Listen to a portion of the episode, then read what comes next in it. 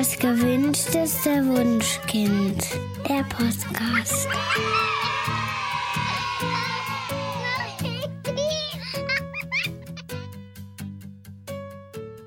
Hallo und herzlich willkommen zu Das gewünschteste Wunschkind, der Podcast mit Daniel Graf und Katja Seide. Hallo, schön, dass ihr auch heute wieder mit dabei seid. Wir haben ja in der letzten Folge mit AIDA darüber gesprochen, warum Strafen nicht sinnvoll sind, ja sogar schaden können. Und das klang in der Theorie wahrscheinlich für die meisten erstmal ganz einleuchtend, aber im Familienalltag stellen sich doch ganz viele dann die Frage, hm, ich will nicht strafen, aber was mache ich denn stattdessen? Und deswegen soll es heute bei uns darum gehen, wie wir auch ganz ohne Strafen mehr Gelassenheit in unseren Familienalltag bringen. Im Grunde wissen wir ja, worauf es ankommt und was wirklich wichtig ist. Aber wenn die Konflikte dann da sind, dann fühlen wir uns trotzdem häufig ganz hilf- und ratlos. Und wir sprechen jetzt darüber, was man ganz konkret in schwierigen Situationen tun kann und wie wir herausforderndes Verhalten von unseren Kindern verstehen und begleiten können. Dazu haben wir Julia Scharnowski eingeladen. Sie ist Journalistin, Familienberaterin und Mutter von drei Kindern und hat das Buch Verstehen, nicht bestrafen, wie du mit den Gefühlen deines Kindes umgehen und eure Bedürfnisse leichter erfüllen kannst, geschrieben. Julia sagt, dass wir in der Erziehung auf Strafen verzichten können, wenn wir das Verhalten unserer Kinder richtig entschlüsseln. Und ein schöner Nebeneffekt dabei ist dann auch noch, dass wir Erwachsenen auch viel mehr Kraft für den Alltag haben, weil wir uns natürlich unschöne Machtkämpfe ersparen und auch unsere Beziehungen zueinander dadurch gestärkt werden. Julia, erstmal herzlich willkommen. Ja, danke schön. Schön, dass ich hier sein darf. Ja, gerne. ja, wir freuen uns auch, dass du da bist. Besonders gut an deinem Buch gefiel mir ja persönlich der wirklich starke Praxisbezug. Also viele Ratgeber lassen uns ja mit wirklich gutem theoretischen Wissen zurück, aber vielen Eltern fällt es im Alltag sehr schwer, das dann auch umzusetzen. Und du sagst, wir alle haben einen, ja, quasi inneren Werkzeugkasten, den wir dazu nutzen können, um unsere Kinder gelassen und liebevoll zu begleiten.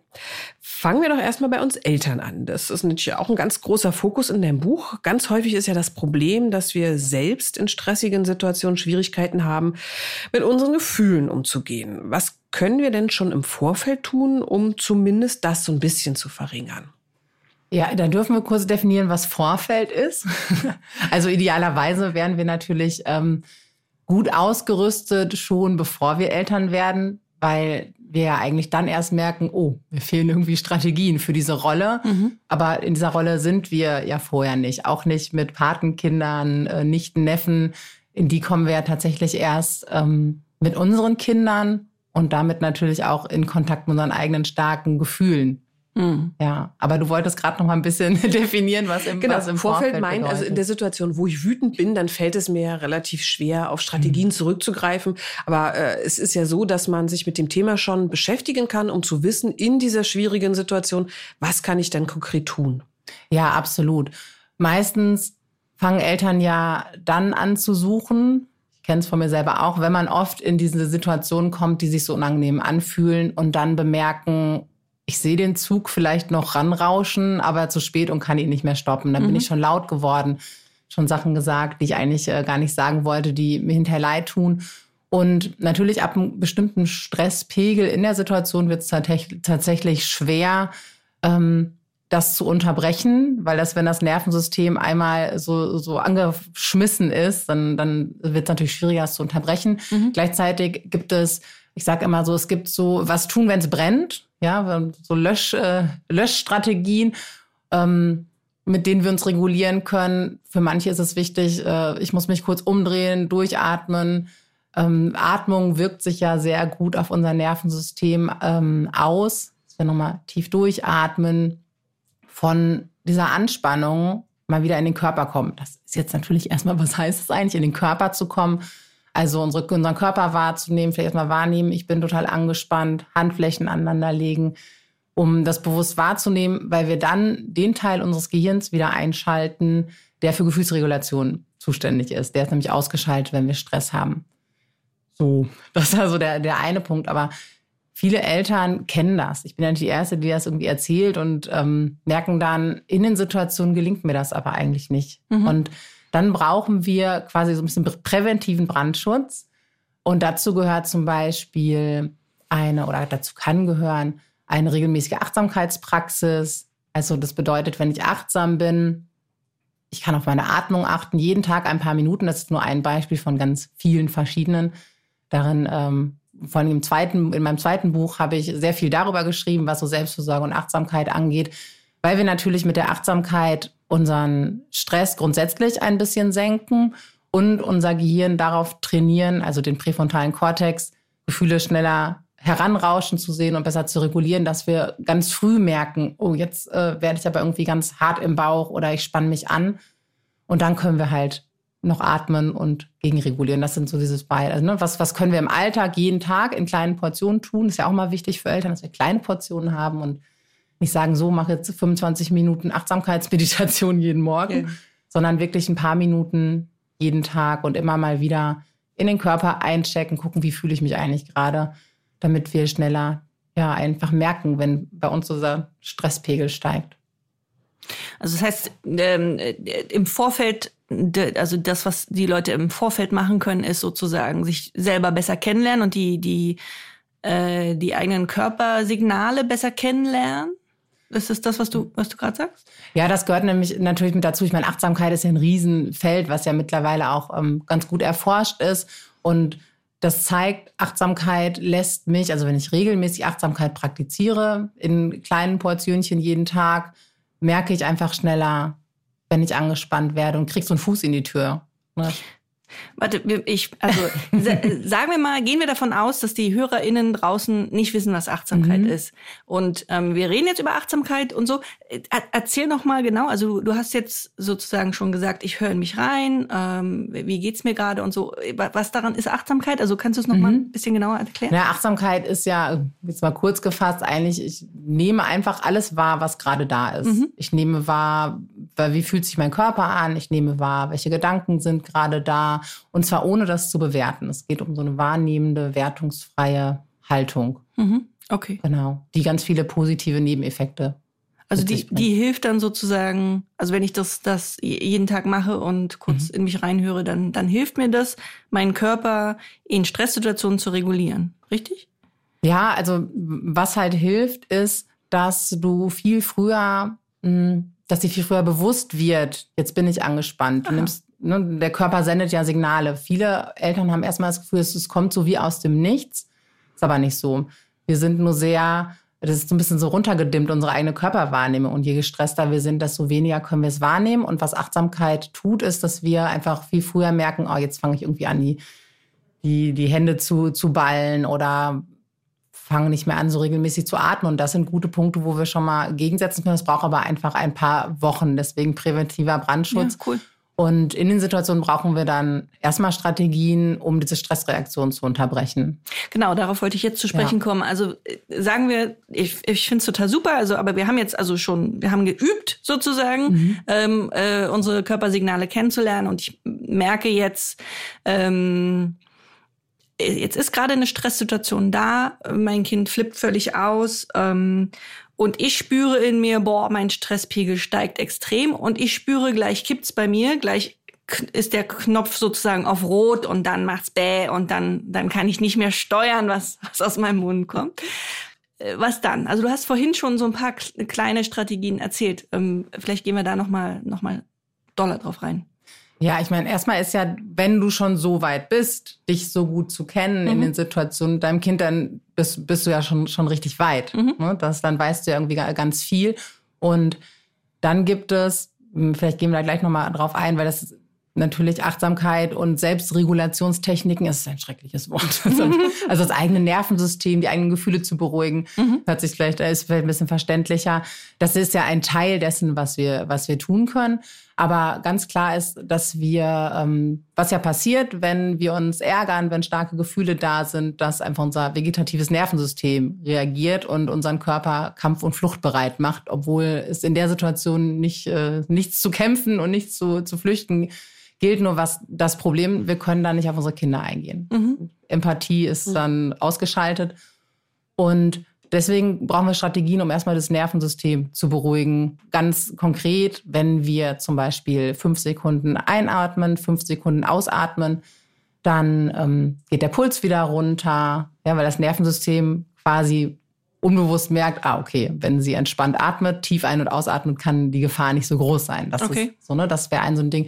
Wenn man dabei noch zählt, diese fünf Schritte, ähm, einatmen, fünf Schritte ausatmen, wird auch wieder der präfrontale Kortex angeschmissen, Steuerungszentrum und das emotionale Zentrum im Gehirn beruhigt sich. Das wäre so eine klassische Technik.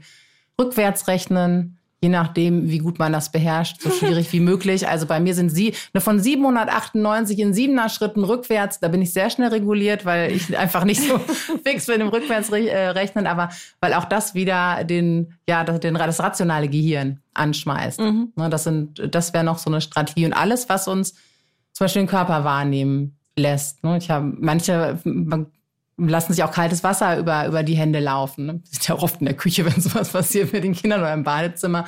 Und dann das wahrzunehmen. Denn für diesen wahrnehmenden Teil brauchen wir auch wieder ähm, ja, das Steuerungszentrum in unserem Gehirn. Das heißt, Energie wird aus dem limbischen System abgezogen Cool. Okay. und der Körper beruhigt sich. Ja. Schön. Hm. Du sagst ja auch, dass es für die Stressbewältigung enorm hilfreich ist, mal so den eigenen Blick auf das Kind zu überdenken und auch die innere Einstellung etwas anzupassen. Wie gelingt mir das denn?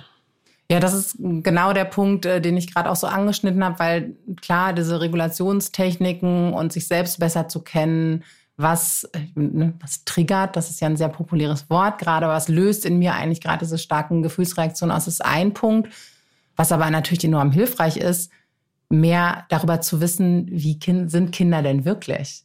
Und nicht, wie ist seit Generationen unser Bild auf Kindheit und auf Heranwachsen. Und da habt ihr ja auch äh, ganz maßgeblich äh, zu beigetragen oder tragt auch für viele Menschen dazu bei, das zu verändern und viel mehr zu lernen, dass es eigentlich sowas wie den Trotz und das Provozieren gar nicht, gar nicht gibt. Und das muss ich natürlich wissen. Also ich brauche auch ein bisschen Wissen, nicht nur, damit ich Sicherheit einfach bekomme, weil das ist auch das, was ich immer wieder, wieder höre. Die Menschen, die auch zu mir kommen in die Beratung, die wissen total viel und trotzdem sitzt so ein bisschen diese Angst, diese Unsicherheit so. Oder tanzt es mir jetzt doch auf der Nase rum oder Ja, es ja. kommt irgendwie nochmal von den Eltern oder Schwiegereltern so rein. Da ist oft noch eine große Ver Verunsicherung.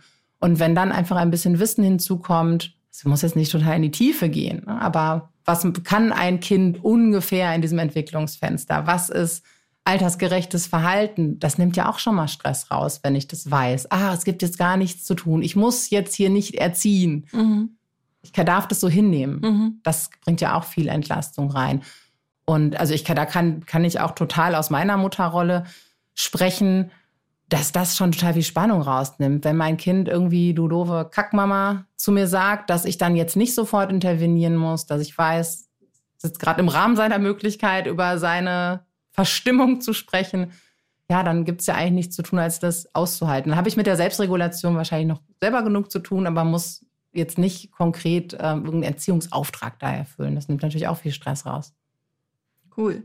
Ähm, in deinem Buch steht, dass ähm, wir auch durch die Interaktion mit unserem Kind ähm, das Konfliktpotenzial verringern können. Äh, wie meinst du das?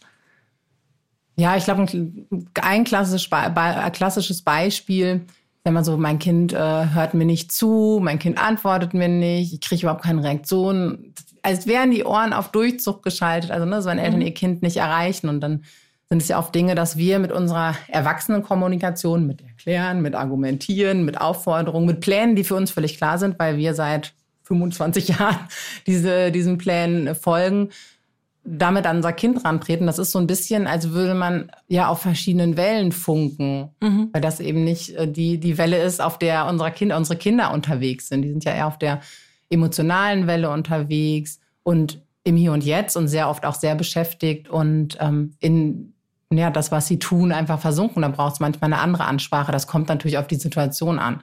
Also möchte ich jetzt einfach mein Kind um etwas bitten und interpretiere dann, weil es mir nicht zuhört, okay, es ignoriert mich und äh, ja, man fühlt mich nicht respektiert. Klar kommt dann Stress. Wenn ich aber ein bisschen rauszoomen kann, ist mein Kind gerade irgendwas versunken, ist es abgelenkt, ist es müde. Ich meine, das ist ein ganzer Fächer an Möglichkeiten, der da bestehen kann, dann kann ich ja viel besser verstehen, warum es gerade nicht geht und kann irgendwie einen anderen Weg wählen. Und wenn es vielleicht erstmal nur ist, mich so ins Gesichtfeld zu schieben oder ja, Oder das klassische auf die Schulter fassen oder so. Das, Genau. Ich meine, das ist natürlich was anderes, wenn wir in einer Konfliktsituation sind. das- Aber auch da ist es ja oft, Ich habe dir schon dreimal erklärt, das ist zu viel Zucker in dem Eis. Und also beim, zumindest bei meinen Söhnen ist es nicht, dass sie dann sagen, ach ja, hatte ich ganz vergessen, gut, dass du sagst. Ja.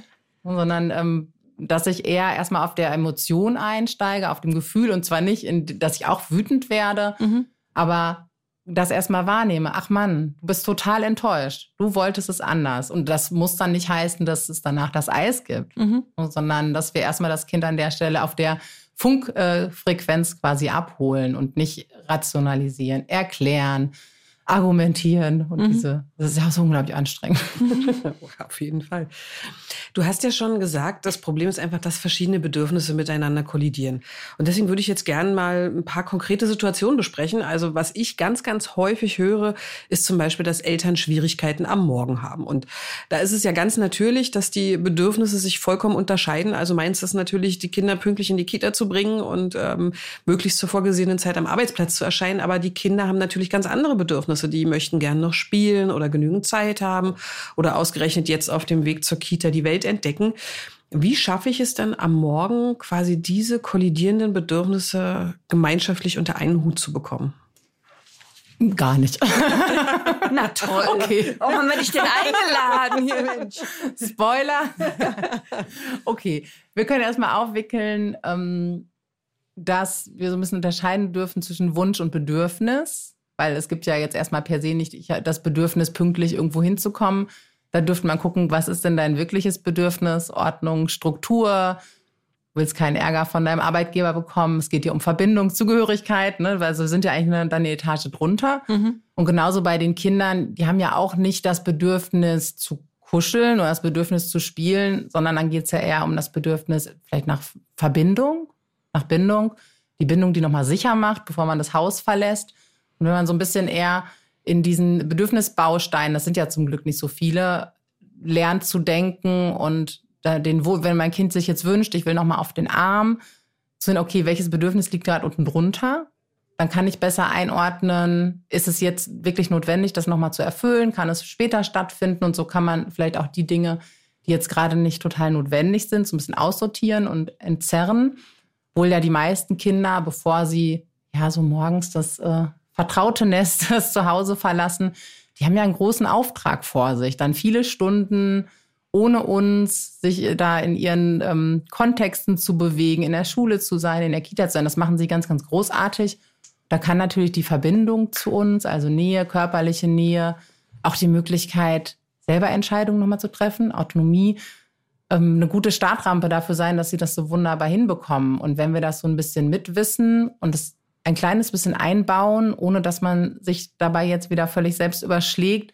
Einfach so, so an jeder Station am Morgen mal so ein bisschen mitdenkt. Das kann schon ein bisschen Stress rausnehmen. Und die Herausforderung ist natürlich auch immer, wie du es jetzt gerade gesagt hast, geht nicht nur um die Kinder.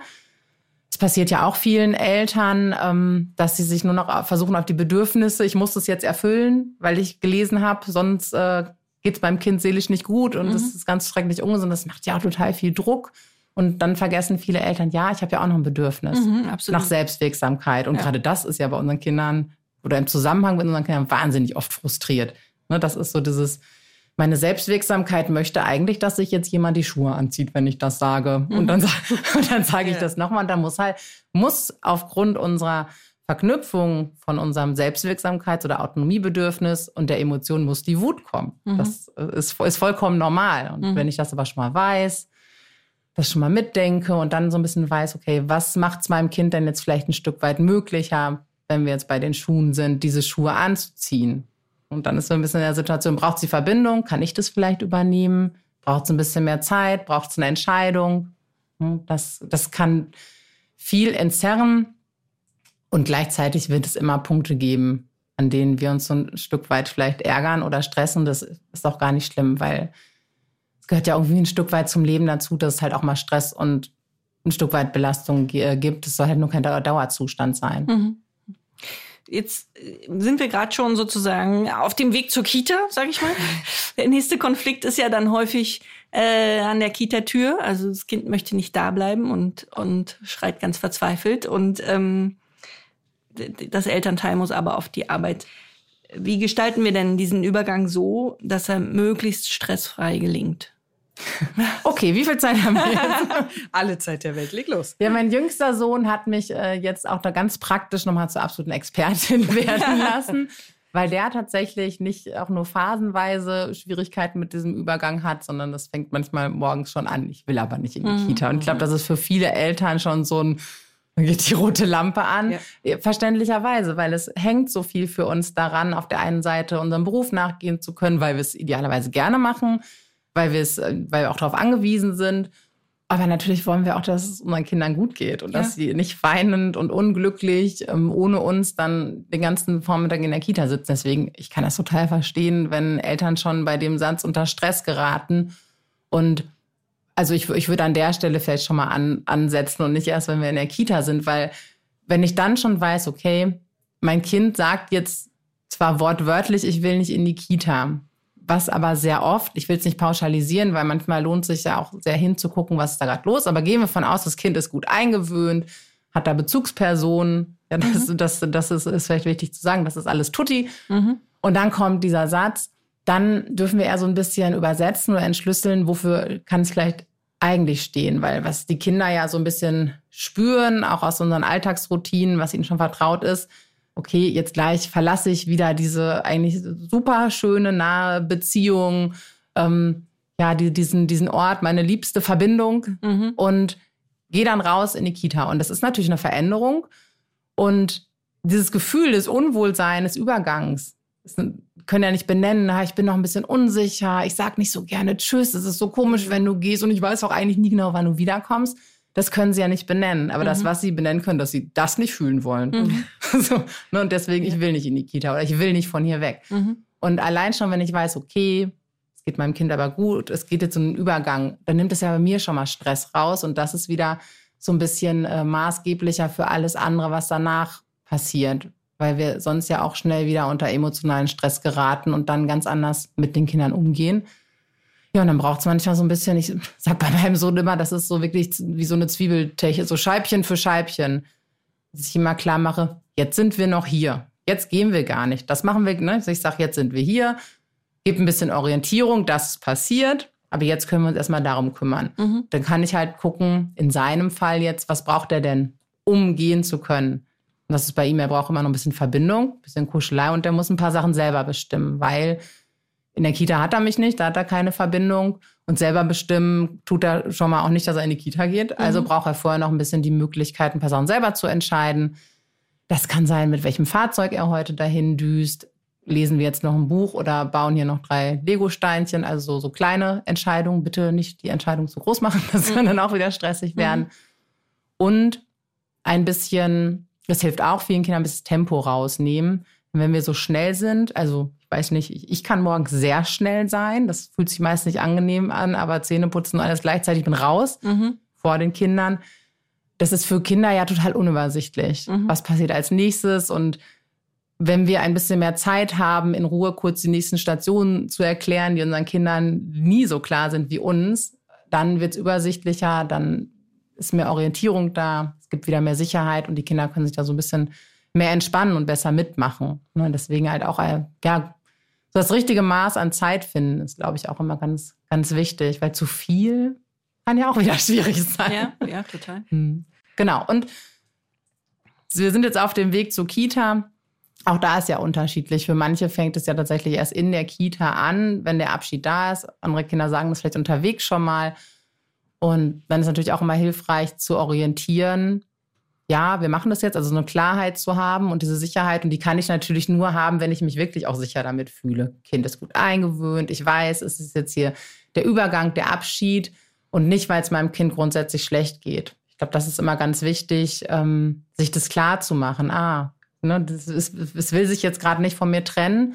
Ist nachvollziehbar, aber ist auch nicht schlimm, dass es das tut. Das macht es mir ja schon mal leichter, ja wirklich auch als Erwachsene, ich meine, das ist auch wieder so ein bisschen, ähm, bisschen Bubble-Vokabular, durch die Situation zu führen. Da sagen die Eltern mal so, was heißt es denn eigentlich, durch die Situation zu führen? Aber ich kann mit einer Ruhe und mit einer Klarheit meinem Kind halt die Sicherheit geben. Ja, verstehe ich, findest du doof. Und jetzt sagen wir uns gleich Tschüss und heute Mittag bin ich wieder da und hole dich ab. Also wieder so zu orientieren, genau das Ganze. Und Rituale sind natürlich auch mal hilfreich, dass immer das Gleiche passiert. Viele Kinder winken ja dann am Fenster. Mhm. Ähm, viele Kinder finden es hilfreich, wenn die, ja, der Bezugserzieher oder die Bezugserzieherin dann auch da sind, also die nächste äh, Beziehungsperson. Das gibt ja auch wieder Sicherheit. Wenn es vielleicht nochmal einen kleinen, kleinen Abschied gibt. Ich finde, da muss man auch mal ein bisschen das richtige Maß finden, sich nicht zu stressen, aus der Kita rauszukommen und irgendwann zu erkennen, jetzt mache ich es meinem Kind aber gerade irgendwie nochmal viel schwerer und habe wieder so ein bisschen meine Ruhe und meine Klarheit. Ja, wir sagen uns jetzt Tschüss. Und nachher freue ich mich, wenn wir uns wiedersehen. Also auch immer eher das Positive in Aussicht zu stellen. Mhm. Naja, und sich dann, dann zu verabschieden. Und wenn ich aber ja weiß, mein Kind hat da eine Bezugsperson, kann da vielleicht noch einen Moment auf den Arm, wollen aber auch gar nicht alle Kinder, aber sind trotzdem einfach gesehen. In der ist ja auch schon Verbindung da dann äh, kann ich mich verabschieden. Mhm. Es gibt aber auch noch, ne, es gibt ja zig Sachen, Küsschen in die Hand für nachher und mhm. ne, nochmal was auf die Hand malen oder von Mama was mitgeben. Ich glaube, da darf man mal ein bisschen ausprobieren. Meinem Sohn hilft das auch immer noch, was von zu Hause mitzunehmen. Mhm. Sogenanntes Übergangsobjekt, irgendein Spielzeug, manchmal ist ein Kochlöffel. Ne, und ähm, das geht dann mit in die Kita. Da seid ihr auch, findet man bei euch auch super viele Variationen. Ne? Mhm. Das, äh, genau. Nun hast du eben schon mal angesprochen, das Thema Zeit ist auch eins, was im Alltag immer wieder zu Belastungen führt. Jetzt ist es natürlich so, der Alltag der Erwachsenen ist durchgetaktet. Das heißt, wir haben oft ganz viele Aufgaben in wenig Zeit, aber Kinder neigen ja sehr zum Trödeln. Also zumindest bezeichnen wir Erwachsenen das so. Äh, für die Kinder ist es einfach das Entdecken der Welt. Das heißt, die Kinder hätten gern alle Zeit der Welt und wir Erwachsenen haben fast gar keine. Wie schaffen wir es denn, diese beiden Zustände zumindest an einen Punkt zu bringen, wo beide einigermaßen zufrieden sind? Ja, guter Punkt. Und hm, Natürlich können wir eigentlich nur als feste Größe uns Erwachsene da planerisch ähm, einsetzen weil das werden auch alle kennen, zumindest ne, mit Kindern im Schulkind oder Vor Vorschulkindalter. Klar sichern die uns zu, wir machen das so und wir beeilen uns. Das heißt aber nicht, dass das in den Situationen verlässlich ist, weil dann vielleicht der Reiz dessen, was ich gerade mache, wie sich das anfühlt, viel größer ist. Das heißt nicht, dass mir das unwichtig ist, dass ich das vielleicht zugesagt habe, so zu machen, aber jetzt gerade ist das andere schöner und dann ist es einfach sehr schwer, auch für ein also für ein Vorschulkind sowieso, aber auch für ein Schulkind, sich dann dementsprechend zu regulieren. Da muss ja ganz viel im Gehirn hin und her geschaltet werden. Ja, ich habe das gesagt, aber das ist mir jetzt wichtiger, weil ich sehe, Mama ist auch wichtig. Das sind ja total komplexe ähm, ja, Schaltungsprozesse im Gehirn und das ist meistens einfach noch total, total schwierig. Und klar, auch wenn ich das wieder weiß, als, als Elternteil kann ich da ein bisschen nachsichtiger sein. Und letztendlich, ja, müssen, wir sagen ja immer lieber dürfen in der Elternberatung, aber müssen wir Eltern uns dann ja ein bisschen unsere Zeiten so, so einplanen. Und ich glaube, das kennt auch jede Mutter, jeder Vater. Irgendwie beißen wir alle irgendwann mal in den sauren Apfel und sagen, okay, dann müssen wir jetzt doch nochmal an unserem Ablauf, Ablauf schrauben und hier uns ein bisschen mehr Zeit geben. Und früher war es schön, das so zu machen, aber dann muss ich irgendwie nach, später anfangen oder früher aufstehen und so einfach ein bisschen mehr, mehr Zeit verschaffen. Ja. Letztendlich ist bei Kindern ja auch oft so ein bisschen, ähm, es gibt diesen Spruch, ja, Zeit verlieren, um Zeit zu gewinnen. Ne, wenn, also nehmen wir mal so ein, die Kinder trödeln, dann ist ja auch oft der Punkt, warum eigentlich? Bin ich eigentlich schon gerade viel zu schnell und über, mein Kind ist eigentlich überfordert und mhm. hat aufgrund seiner ja, seines Nervensystems eigentlich gar nicht mehr die Chance, jetzt mitzumachen, geht so quasi so zum unbewussten Selbstschutz, äh, drückt irgendwie auf die Bremse, mhm. dann wird es nichts bringen, da noch mehr Tempo reinzugeben, sondern eher ein bisschen vielleicht an der einen Ameise mal eben noch ein bisschen länger zu verweilen. Und das ist ja irgendwie auch wieder ja, eine ganz schöne Einladung. Da sind wir wieder im Achtsamkeitsding. Mhm. Wann habe ich mir das letzte Mal eine Ameise in Ruhe angeguckt? Also vor meinen Kindern nicht. Und diese, und das, das auch wieder so diese Balance zu finden. Wir müssen jetzt nicht jeden Tag jeden Grashalm als Wunder begreifen.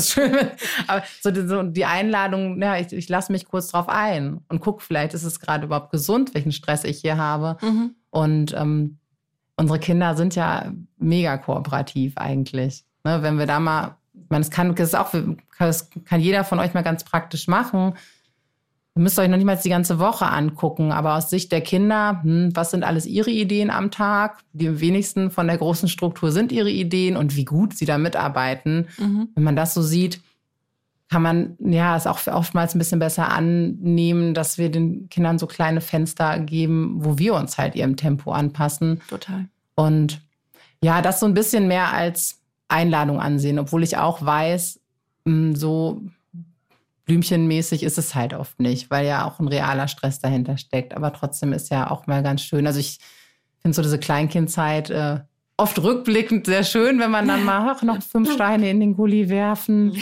Aber letztendlich geht es ja auch wieder vorbei und dann sind wir wieder in unserem erwachsenen Tempo unterwegs und ja.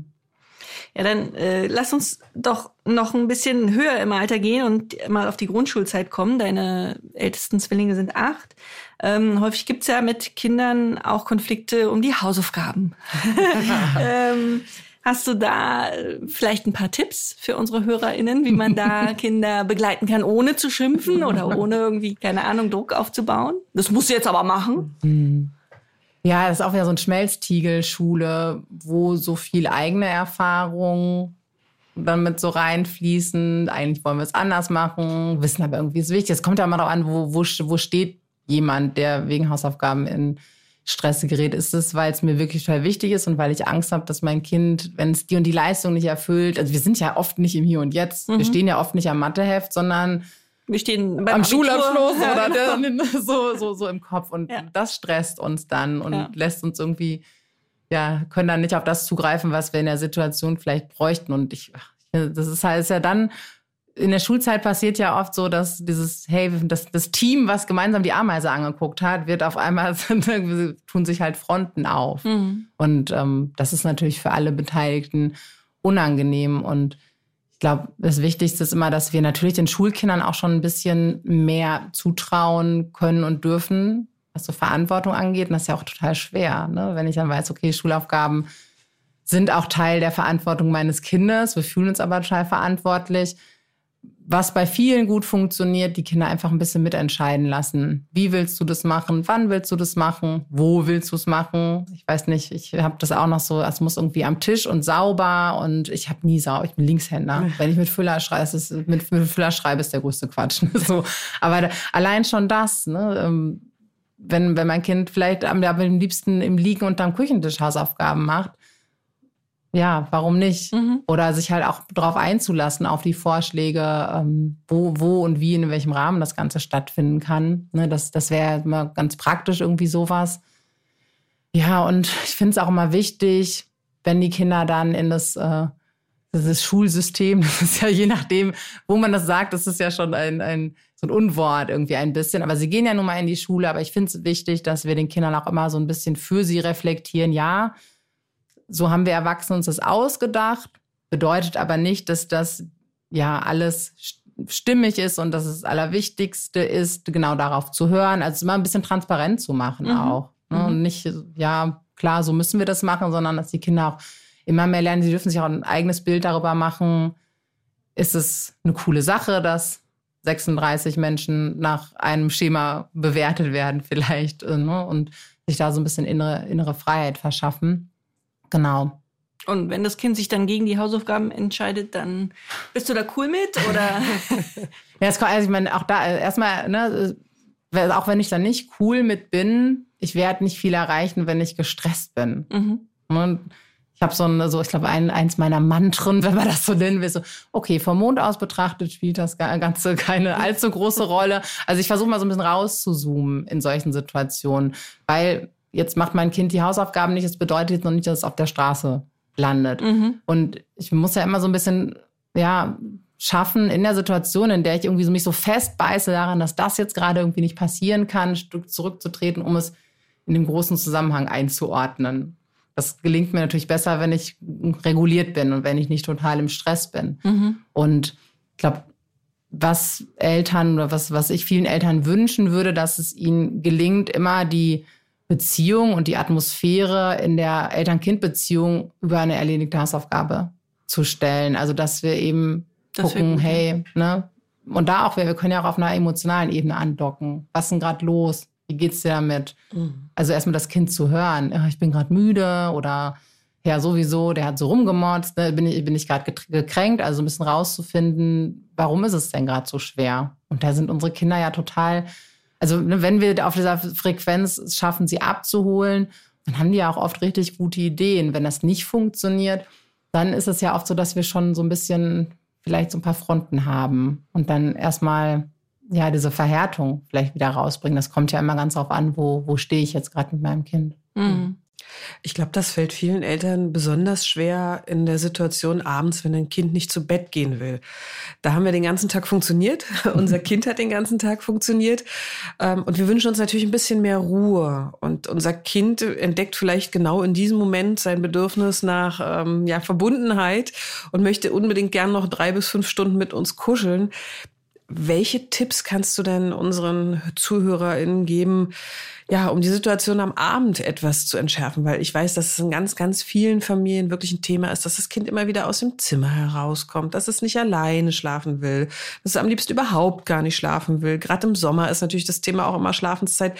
Die Kinder sind tatsächlich nicht müde, aber wir Eltern haben trotzdem Dinge, die wir erledigen müssen oder natürlich auch den Anspruch, ja, Zeit für uns selbst zu haben. Ja. Welche, welche Strategien helfen uns da weiter, um diese Konflikte etwas zu entschärfen? Ja, ich meine, es kommt natürlich auch mal ein bisschen darauf an. Dass wir haben auch da wieder, gibt es ja Möglichkeiten, in den Situationen was zu machen.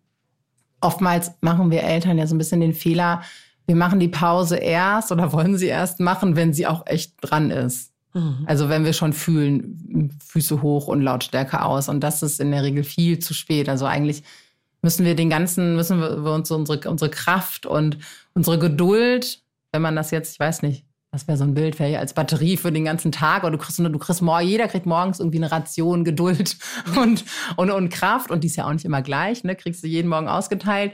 Und eigentlich müssen wir Eltern halt morgens schon überlegen, okay, wie viel geht wann drauf, so ungefähr. Und wie viel brauche ich abends noch? Und ich meine, das kommt mal auf an, Menge der Kinder, Temperament der Kinder. Also ich brauche davon abends eine Menge, ja. weil meine drei, das ist so, dass abends immer so oft so richtig Gas geben.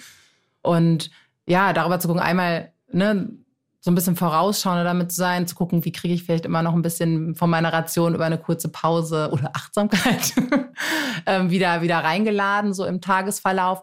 Und das ja, das ist ja schon eine Herausforderung, weil auch das lernen wir nicht, bevor wir Eltern werden. Wir haben uns da irgendwann ganz gut drauf eingegroovt in unserem Erwachsenenleben. Wie viel Kraft brauche ich? Okay, ich kann auch mal über die Grenze gehen, aber in der Regel kommt halt da abends oder spät nachmittags keiner mehr daher, der sich irgendwie auf den Boden schmeißt oder mhm.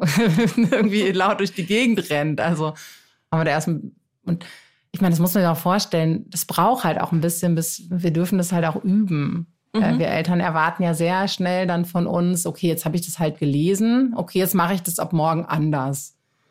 Ja, aber wir müssen uns ja erstmal auch damit ein bisschen auskennen und uns ein bisschen Zeit geben. Ne? Aber ich glaube, das ist so ein bisschen auf die Tagesration an Kraft achten, die ganz gut einteilen, gucken, wo kommt auch wieder Energie rein, was, was mache ich eigentlich in meinem Übergang zwischen das jetzt Erwerbstätigkeit ist oder ob, das, ob, ich, ob ich zu Hause arbeite, was ja auch unfassbar viel Arbeit ist.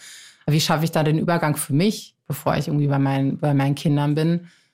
Naja, und auch das ist, klingt leicht, wenn ich aber, und da kommen so ein bisschen die, die unsere alt, eigenen alten Muster rein. Wenn ich aber so ein ausgeprägtes Leistungsmuster habe und so viel wie möglich schaffen will am Tag, da übergehen ja viele Eltern auch dann die eigene Pause, oder dass ich gucke einfach mal zehn Minuten in den Himmel und ähm, klar, jede Spülmaschine möchte irgendwann ausgeräumt werden. Das ist ja auch tatsächlich so. Aber wie oft setzen wir aufgrund, ja, oder ich habe so einen Geschwindigkeitsantreiber, ja, so einen inneren Anteil, ich muss alles immer ganz schnell erledigen. Wie oft setzen wir dann wirklich die, das Bedürfnis, äh, sich auszuruhen hinter diese Dinge? Und das fällt uns dann oft abends auf die Füße, wenn wir das noch brauchen. Und was die Kinder abends ja brauchen, also einzuschlafen, es ist ja ein total spannender Prozess. Also das Loslassen in, in die Nacht. Also wir, wir trennen uns ja, unsere Kinder trennen sich ja auch ein Stück weit von uns, ganz egal, wie wir schlafen. Aber so, das, so wir gehen ja wieder aus der bewussten Beziehung raus und ich muss den Tag loslassen. Mhm. Und es ist auch wieder ein Übergang. Und mhm. ähm, alles, was Sicherheit gibt, und für viele ist es ähm, Nähe, die Nähe zu den Eltern, die da einfach total hilft, ja, in diese, ähm, in diese Nachtruhe Ruhe oder in, ins Schlafen zu finden. Die brauchen einfach die Sicherheit. Bei manchen Kindern, die drehen dann abends so auf. Also das ist ja auch immer hilfreich von Situation zu Situation zu gucken. Manche drehen dann ja so auf, weil das ist auch aufregend, wenn der Tag vorbei ist. Für uns ist es, wir haben das hunderte Male irgendwie so erlebt, aber mhm. dieses ein bisschen und dann morgen und, also, und die Kinder konnten es nicht fassen. Mhm. Ne, dass, dass es so ist. Und es kann auch irgendwie aufregend sein, wenn der Tag jetzt zu Ende ist, wenn morgen irgendwas ansteht, was für uns Erwachsenen ist, es, wir hätten das gar nicht auf dem Schirm, dass aufregend sein kann. Aber ich habe morgen vielleicht in der Schule das und das oder das ist ein Kindergeburtstag und das ist ja für die Kinder unfassbar aufregend. Und dann ist natürlich viel Energie da und da finden die Kinder meistens für sich erstmal kluge Wege, die loszuwerden. Mhm. Und mh, mm, wenn ich jetzt noch ein bisschen Kraft über habe abends, kann ich mir überlegen, ich kann es ja so ein bisschen einplanen. Es ist ja meistens fast jeden Abend dann so. Was mache ich dann? Was mache ich mit dieser, wenn es tatsächlich einfach noch so diese Anspannung ist, die nochmal raus muss? Ähm, Anspannung, wir gehen gleich alle schlafen, ist zu Ende das kriegen unsere Kinder, also sie spüren es ja, das finde ich auch so faszinierend. Die sind einfach noch so sehr damit verbunden. Und klar kann ein Ritual helfen. Mhm. Du nimmst den Achtjährigen nicht auf den Arm und sagst, wir winken nochmal dem Tag und gehen dann schlafen. Das geht bei einem Kleinkind natürlich irgendwie besser. Also, was kann ich tun? Ist, spreche ich das überhaupt erstmal an? Ach, du bist aufgeregt. Ja, okay, verstehe ich. Es war so schön heute. Ne? Dann, je nachdem, kann das Schulkind ja auch schon mal sagen, nee, mach die Tür wieder zu. Ist, du hast vielleicht recht, ist aber mein Autonomiebereich, du sprichst da nicht drüber. Also das kann ja schon mal Entspannung reinbringen. Dann kann ich mir überlegen, ganz praktisch, ich weiß, äh, ihr habt gerne was ganz Praktisches. Mhm. Ähm, dann kann ich das, was so unsortiert oft passiert, dass Geschwister dann irgendwie in so ein bisschen unstrukturiertes, äh, wir rangeln uns und spielen hier Fangen, ja, dann kann ich dem so ein bisschen Struktur geben. Und ob wir nochmal Verstecken spielen, ob ich sage, komm, wir, äh, jeder macht irgendwas vor und wir machen 20 Hampelmänner und der nächste macht das und dann lachen wir uns irgendwie alle kaputt oder gebt dem so ein bisschen so einen Rahmen, wo das Ganze ein bisschen konstruktiver passieren kann und ich als Elternteil idealerweise so ein bisschen führe. Mhm. Wir spielen alle Tiger und hüpfen übereinander. Und dann ist es irgendwie witzig und wir lachen alle nochmal. Und Lachen löst auch diese ganze Anspannung. Wir haben nochmal Verbindung. Mhm. Und dann viele Eltern sagen dann so, meine Kinder finden dann kein Ende.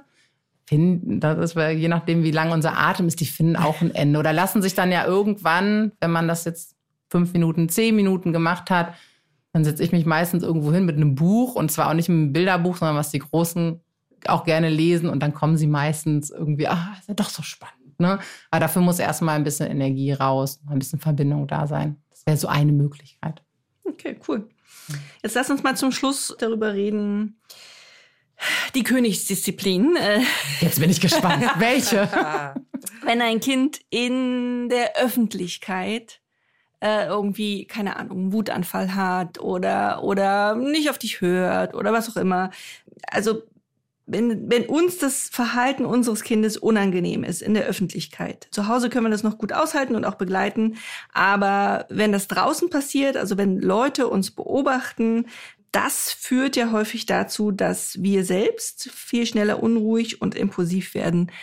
Was kann man denn dagegen tun? Das ich fühle fühl's so mit, als du es jetzt gerade so gesagt hast. Da ploppen bei mir auch selber so viele Situationen auf, weil das ist ja ein bisschen das Missverständnis einige Leute denken, als, als, als ob ich das nicht kenne. Dass ich, oh Gott, ist mir heiß, alle gucken, ich fange an zu schwitzen. Natürlich reagiere ich, äh, reagiert mein Körper auch irgendwie ganz ähnlich in manchen Situationen. Und ich glaube, wir dürfen uns auch bewusst machen, wir sind soziale Wesen. Es wird uns nie total egal sein, was andere sehen und sagen. Wir sind Herdenwesen und wollen dazugehören. Mhm. Das ist halt für uns ganz wichtig. Und ich glaube, da dürfen wir erstmal ein Stück nachsichtig mit uns sein, wenn uns das halt nicht total egal ist. Weil auch wir wollen Verbindung und angenommen sein. Und naja, manchmal hilft das, sich ringsherum schon ein bisschen bewusster zu machen, wie wichtig sind mir diese Menschen, die das gerade sehen, wirklich. Damit ich das denken kann, ist schon immer auch gut, sich selber zu regulieren. Also es fällt alles immer darauf, du brauchst irgendwie eine Atemtechnik oder okay. du brauchst ja nicht 20 Techniken. Aber wenn ich ja. weiß, tief in den Bauch atmen und ein bisschen rückwärts rechnen als Beispiel funktioniert für mich, kann ich ja, wenn ich merke, oh, jetzt geht's los, mich erstmal ein bisschen runterbringen. Mhm. Weil alle Tipps und Tricks kriegst du nicht platziert, wenn du selber halt gestresst bist. Also gehen wir jetzt mal davon aus, funktioniert ganz gut. Mhm. Ist mir zwar unangenehm, aber ich bin nicht sofort auf 180, weil ich mich schon äh, nach äh, Frau Schanowski ein bisschen gut reguliert habe. Und dann kann ich mir zumindest mal vor, ich kann versuchen, dann die anderen bewusst ein bisschen auszublenden. Okay. Oder kann mir halt denken, komm, wie, wie wichtig sind die? Ich sehe die nie wieder, wenn ich Glück habe. Aber um mir diese Gedanken halt geben zu können oder auch den Gedanken, mein Kind, es gibt ja tolle Gedanken, mein Kind macht es für sich und nicht gegen mich, aber die, die müsste, muss ich irgendwie reinkriegen. Mhm, mhm. Und dafür muss ich einigermaßen reguliert sein. Dann kann ich gucken, ist es das jetzt gerade, damit ich so ein bisschen die Bahn frei habe, auf mein Kind einzugehen. Ne, wie schaffe ich es, die anderen auszubilden? Manchmal, ich meine, das ist aber auch eher was, was wir mit den Kleinkindern machen. Es spricht ja auch nichts dagegen, das meinem Kind anzukündigen und aus der Situation zu gehen. Ich muss ja nicht eine halbe Stunde im Supermarkt auf dem Fußboden sitzen. Dann kann ich sagen, du pass auf, ich weiß, du findest doof. Ich nehme dich auf den Arm, wir gehen raus. Und dann, dann, dann habe ich ja, kann ich viel besser arbeiten, in Anführungszeichen, als Mutter oder Vater und darf uns erstmal aus der Situation bringen. Ist natürlich schwierig, wenn du ein Schulkind hast, das gerade ähm, sehr emotional ist. Oder ja, da ist ja auch, also Schimpfwörter sind ja auch irgendwie gerade total oft ähm, ein Thema, gerade so in dem, dem Alter, wenn dann die Kinder vielleicht auch nochmal ihren Wortschatz erweitern über die Schule in, in dem Sinne, dass das tragen wir natürlich nicht weg, so das ja. Schulkind. Und da ist, glaube ich, das Oberste immer, ich reguliere mich selber, damit okay. ich dann in den Situationen nicht irgendwas sage, was mir, was mir so leid tut und kann das dann hinterher nochmal noch mal besprechen. Mhm. Ja. Okay, cool. Ja, Julia, vielen lieben Dank, äh, dass du bei uns heute zu Gast warst. Ich glaube, da konnten viele Familien was für ihren Alltag mitnehmen, den kleinen ein oder anderen Tipp mal zum Ausprobieren. Und wir, ja, haben gemerkt, wir fangen bei uns an und dann, ja, gelingt es uns auch viel besser auf unsere Kinder einzugehen. Wenn ihr noch mehr von Julia lesen wollt, dann könnt ihr ähm, das in ihrem Buch tun. Das heißt Verstehen, nicht bestrafen. Wir haben das natürlich auch wieder in den Shownotes für euch verlinkt. Da findet ihr auch noch mal einen Link zu Julias persönlicher Seite. Ähm, sie bietet ja auch Elternberatung an. Und wenn ihr was hören wollt, dann hat Julia auch noch einen Podcast für euch und der heißt wie ihre Seite Gelassen Familie leben. Ja, Julia, vielen herzlichen Dank. Wir haben uns sehr gefreut, dass du hier heute bei uns warst. Ja, sehr gerne. Es hat mir viel Spaß gemacht mit euch. Uns auch. Ja, total. Und wir, ihr Lieben, freuen uns, wenn ihr in 14 Tagen wieder mit dabei seid. Bis dahin habt eine wunderbare Zeit und ich hoffe, wir hören uns wieder. Bis dahin macht's gut und tschüss. Tschüss. Das war der Podcast vom gewünschtesten Wunschkind.